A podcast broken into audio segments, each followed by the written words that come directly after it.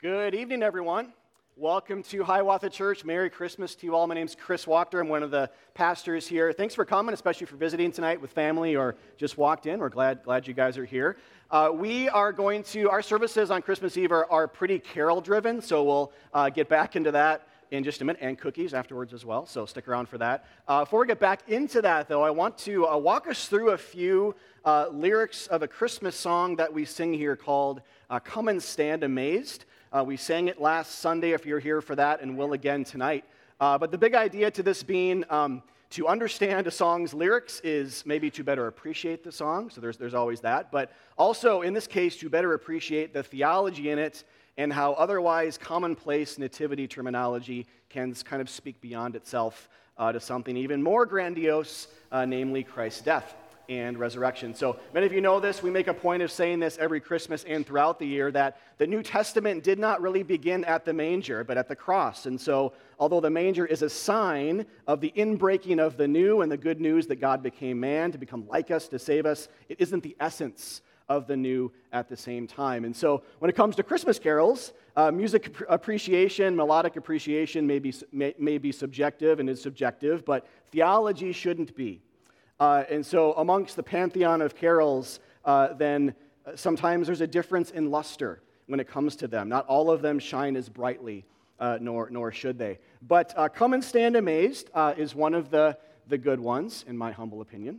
it's very forward looking in, in, all the right ways. So, let's look at some of the lyrics tonight and make a few connections, make a few connections with the gospel on, along the way. So, the song begins with these two fir- first two verses, which are uh, Come and stand amazed, you people. See how God is reconciled. See his plans of love accomplished. See his gift, this newborn child. See the mighty, weak, and tender. See the word who now is mute.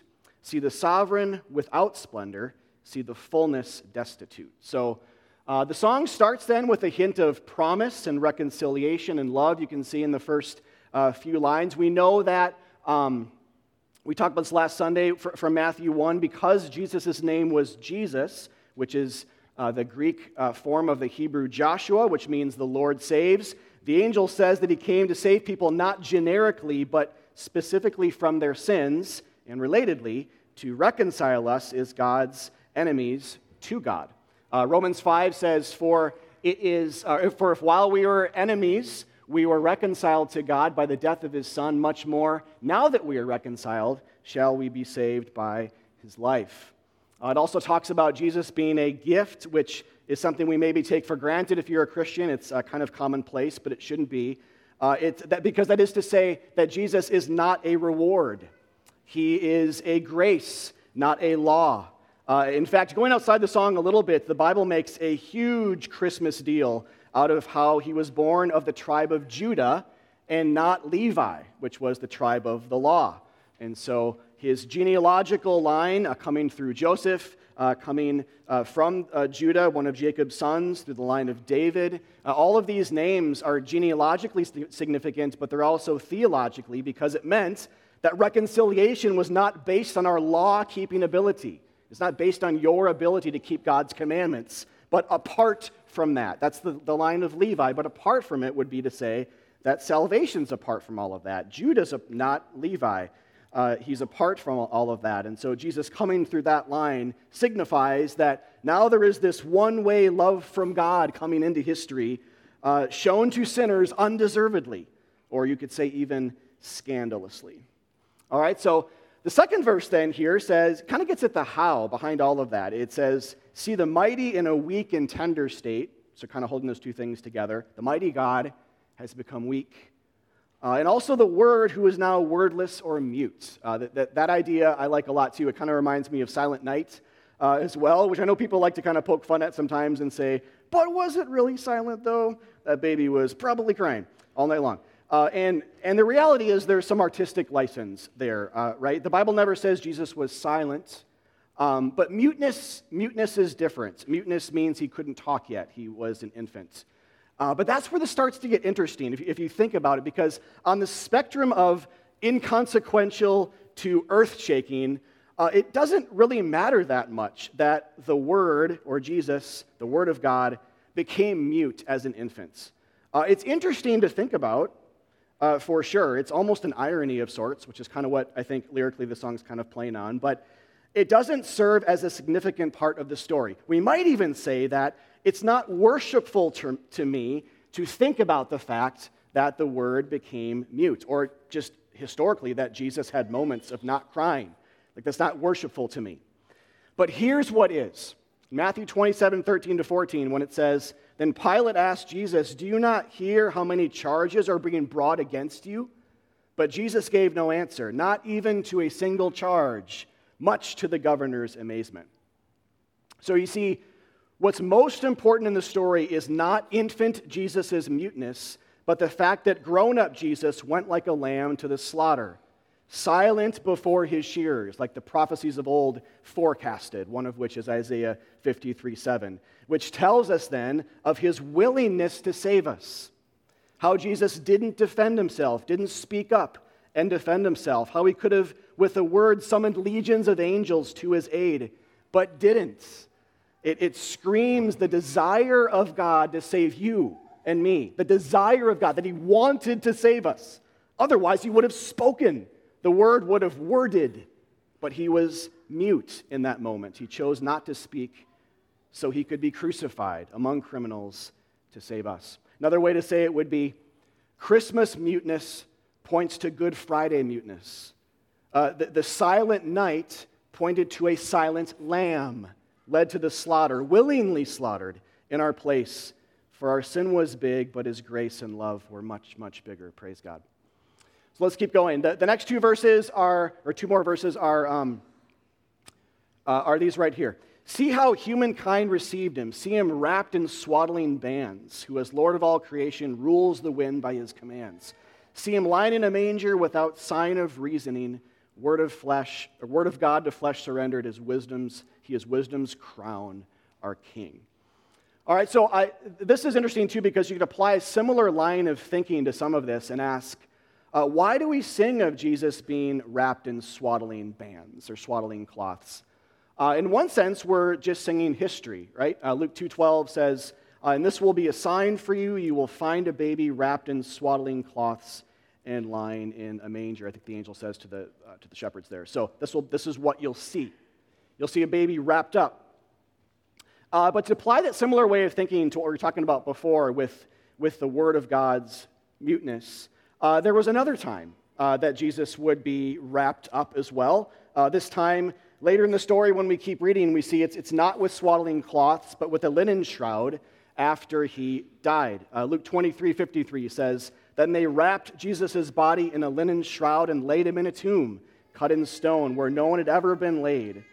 And, and that's how Jesus's, um, how his swaddling cloths when he was born became like a prophetic sign uh, a pointer, and not just history.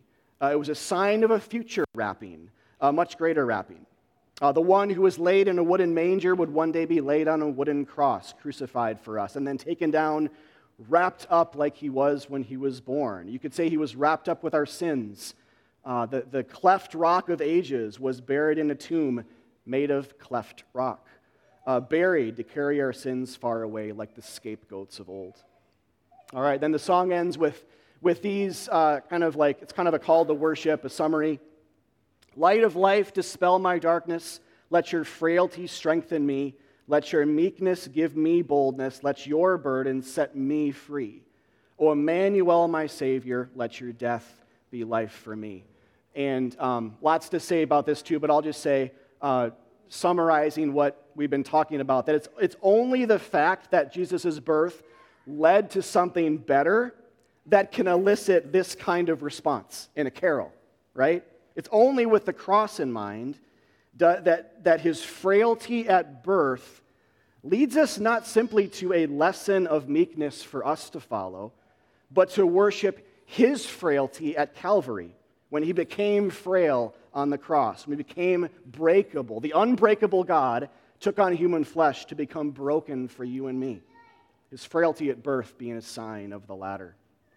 It's only with Savior Jesus in mind that Emmanuel Jesus, which means God with us, Emmanuel Jesus is good news and not a crushing burden to bear or an obstacle to surmount. I, I think what, what this song helps us to remember uh, is that the Bible teaches us that Christianity is not a shared burden. Uh, it's not something that Jesus says, I'll, I'll do half the burden if you help me out, or I'll help you if you help yourself. Uh, it's not what you see, it, it is much more substitutionary. Uh, Christmas is not about his burden leading to our burden as if it was a baton passing or something like that, um, but to our freedom, right? Uh, it, his burden led to the opposite of burden, of burden for us. And that's what it says that Jesus bears the burden of salvation is on his shoulders. He bore it uh, for you and me, 100%.